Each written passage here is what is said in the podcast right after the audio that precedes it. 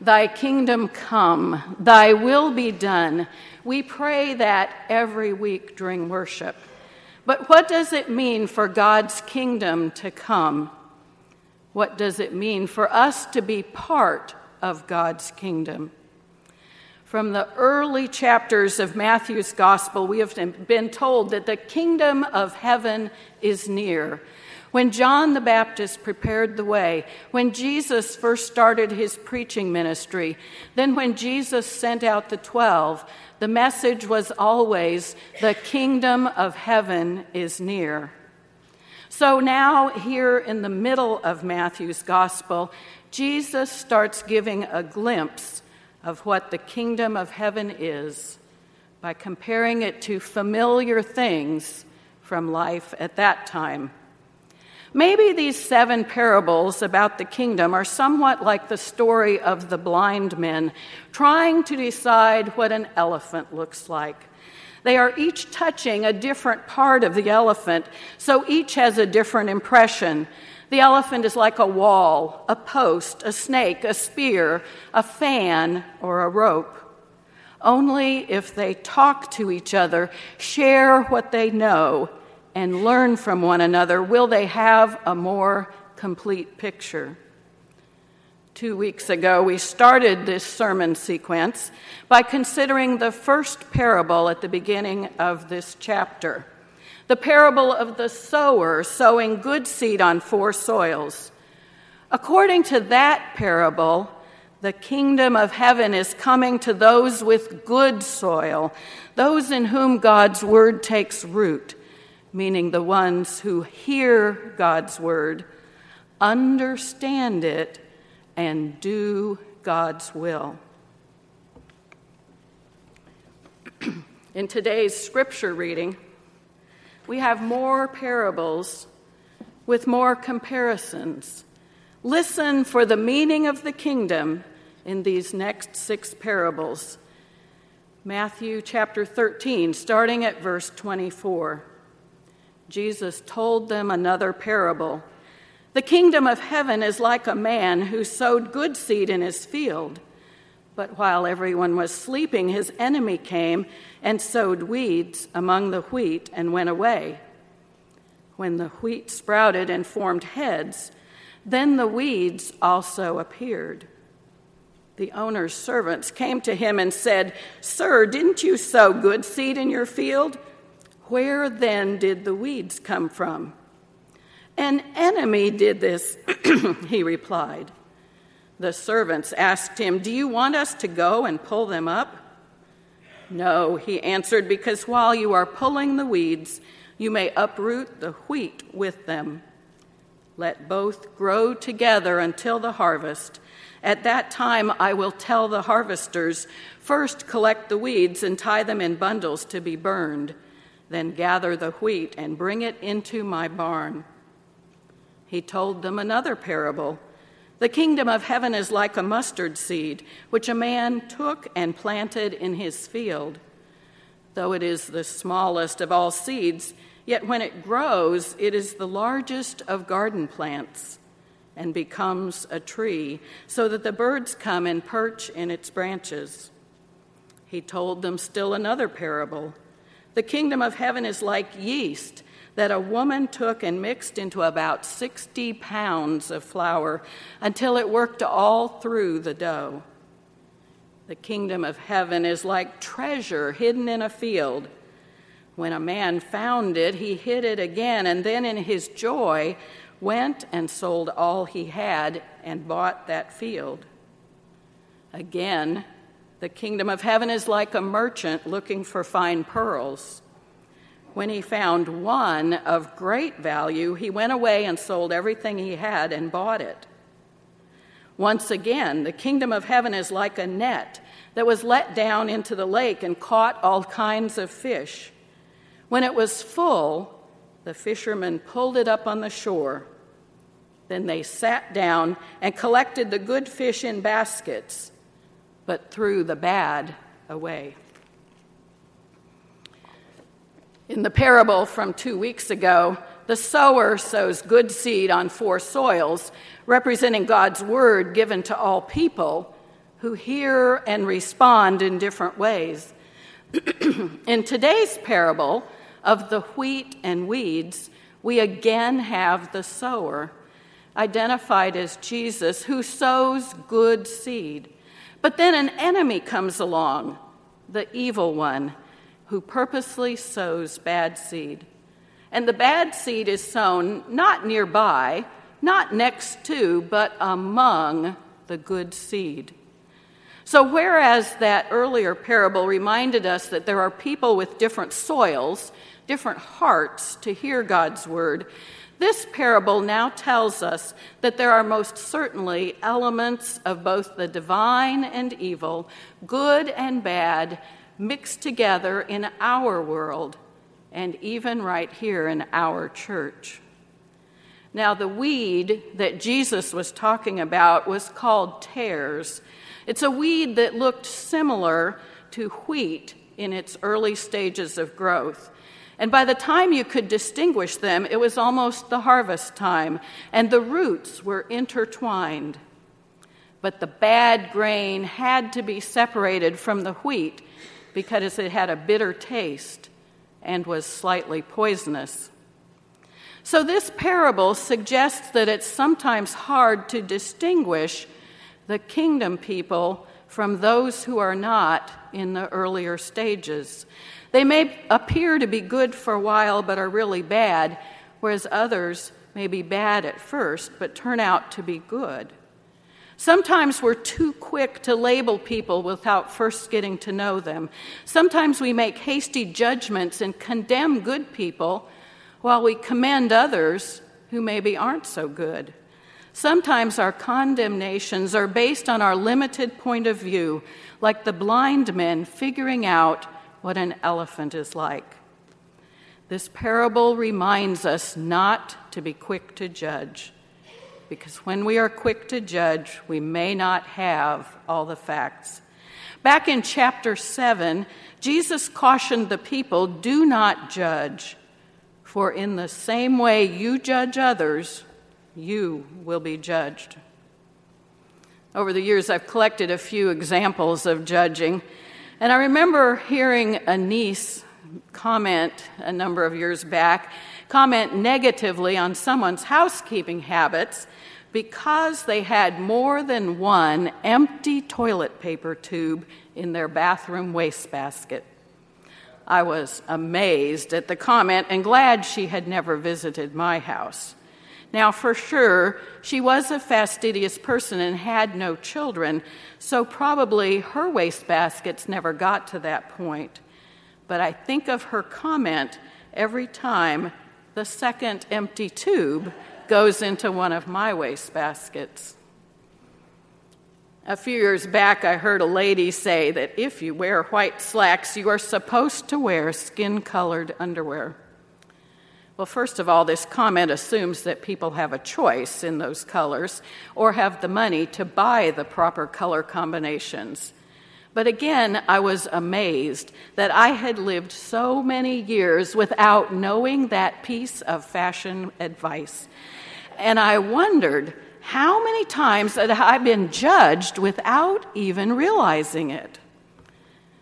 More than once, parents of well behaved children have judged other parents whose children are less obedient, only to feel great empathy when they later, later end up with a difficult child of their own.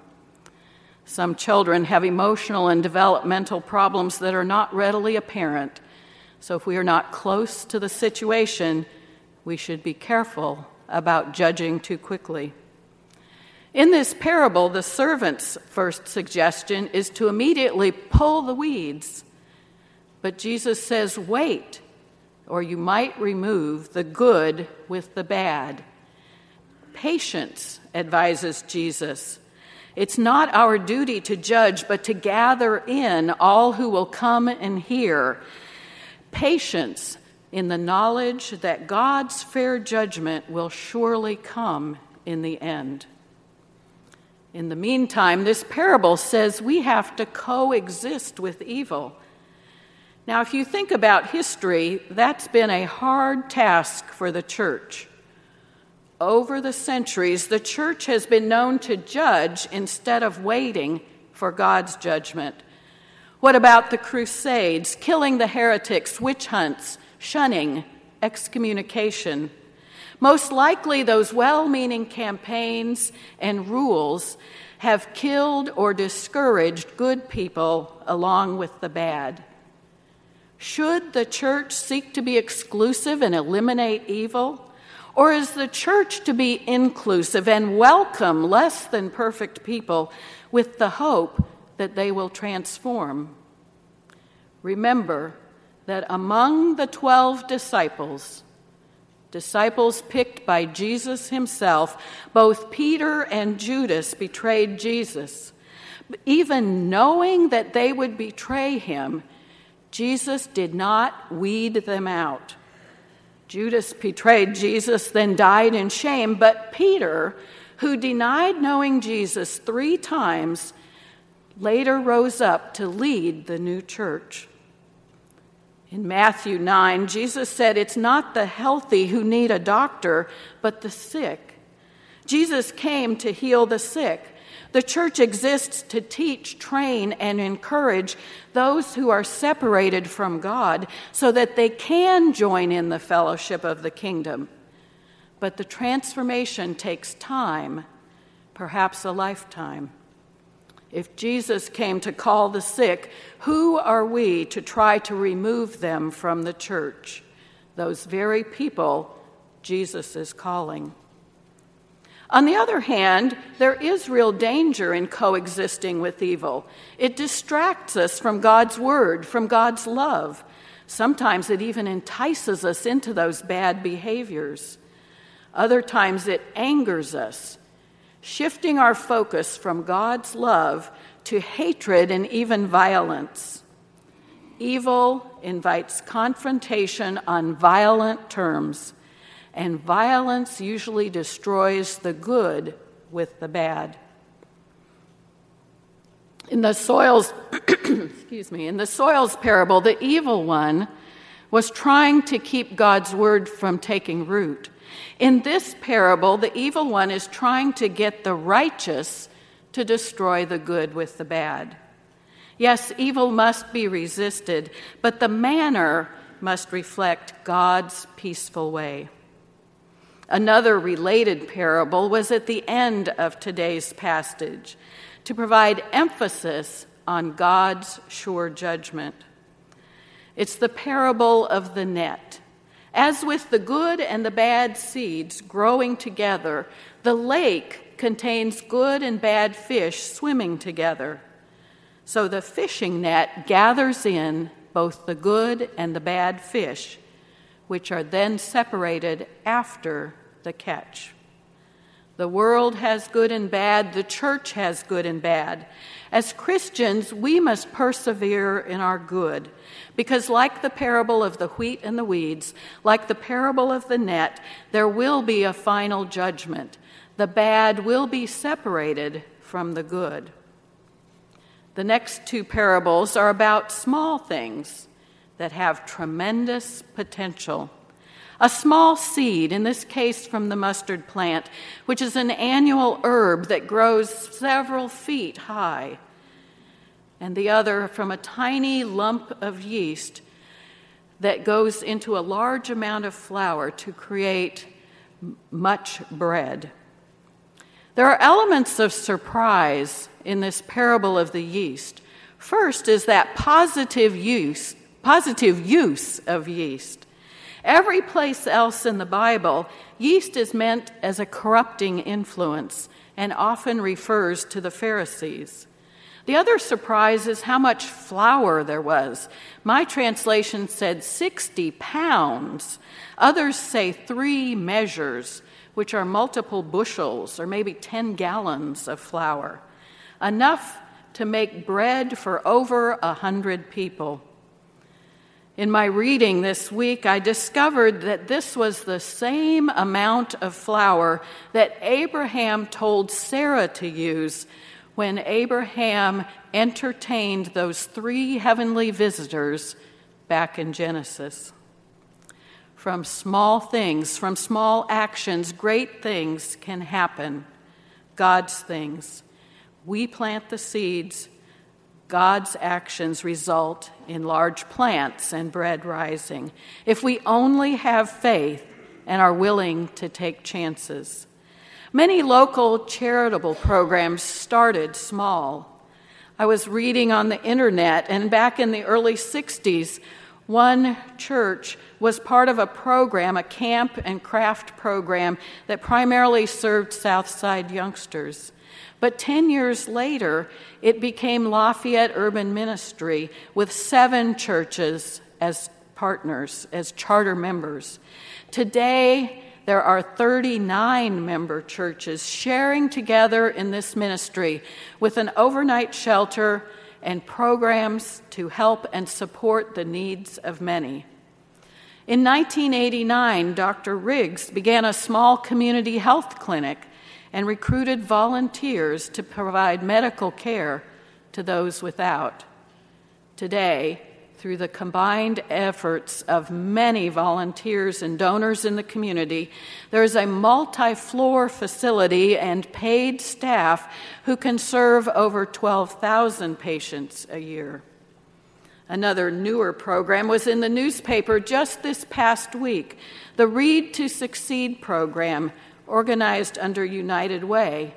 It began only a few years ago in 2011 as a pilot in one school, then was offered in five schools 11, 15, and this fall, hundreds of volunteers will be matched up with students in all 19 area elementary schools.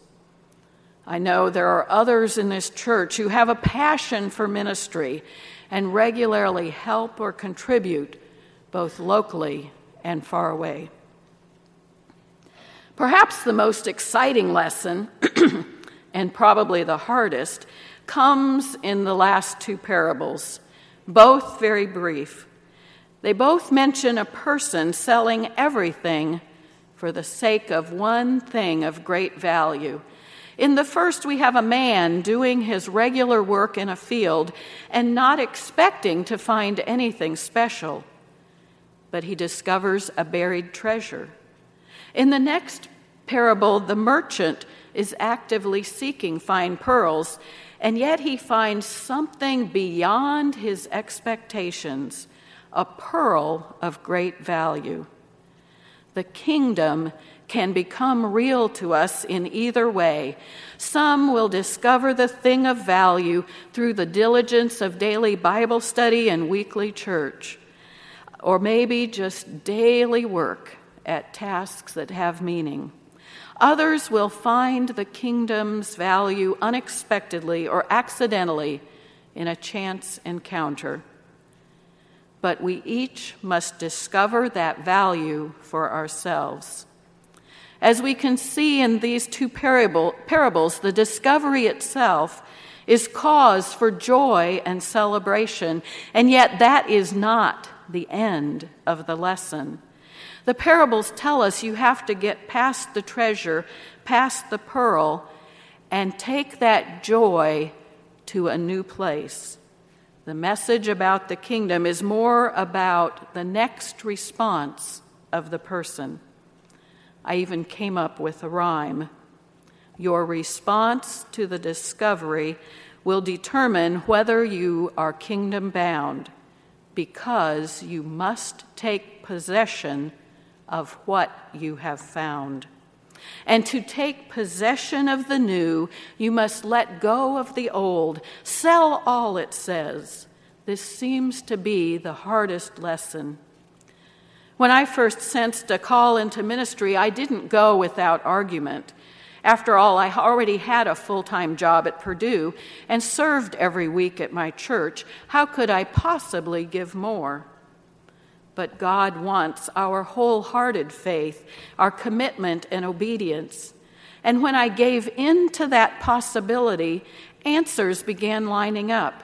Health insurance was available through my husband's work. I had approval to cut my work time at Purdue and increase my time at the church. The seminary in Indianapolis accepted my application, and there were grants for tuition and books. Maybe we're still hung up on that story of the rich young ruler who was told by Jesus, Go, sell your possessions and give to the poor, and you will have treasure in heaven. Then come, follow me. This wasn't the only time Jesus suggested giving up all. Jesus sent the disciples out without money or extra clothes for the journey in the Sermon on the Mount, Jesus said, Do not store up for yourselves treasures on earth.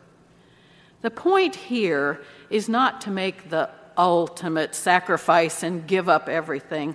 The point is that when our faith is firmly rooted, when we have completely given our life to the kingdom, we will recognize what treasure we have to gain and willingly give up the earthly treasures, or perhaps we'll be called to put them to new uses because they will no longer have the old significance. So, what lessons will you take away from these parables of the kingdom? I think they show us that we are on a journey. First comes the faith, growing from the seeds of God's Word. If we prepare and provide the good soil, God's Word can take root and thrive, giving us the strength to resist evil. Then we were reminded that here on earth we live in the midst of evil, but God expects us to be faithful and do good. God expects us to have patience and resist judging others because God's judgment is fair and will come. The little seed parables remind us to do our part, however small, in our community and the world at large, knowing God is in control. From the little seeds will come an abundant harvest, a sheltering tree, food for the masses. The kingdom is God's gift, God's treasure for us. How we receive it is our gift to God. When our faith becomes firmly rooted, we will be able to commit our lives wholeheartedly to a faithful life of obedience. God's grace, our responsibility. Jesus said, Come to me and I will give you rest. But then he added, Take my yoke upon you and learn from me. When we pray each week, Thy kingdom come, Thy will be done, we invite Jesus to help our faith mature so that we can look forward to the abundant harvest, to the absence of evil, to God's great things happening all around us, and to the joyful satisfaction of knowing the true treasure of God's kingdom. Will you pray with me? O oh God, let your kingdom come, that we may stand under your word, live it, and share the hope and joy with others. Amen.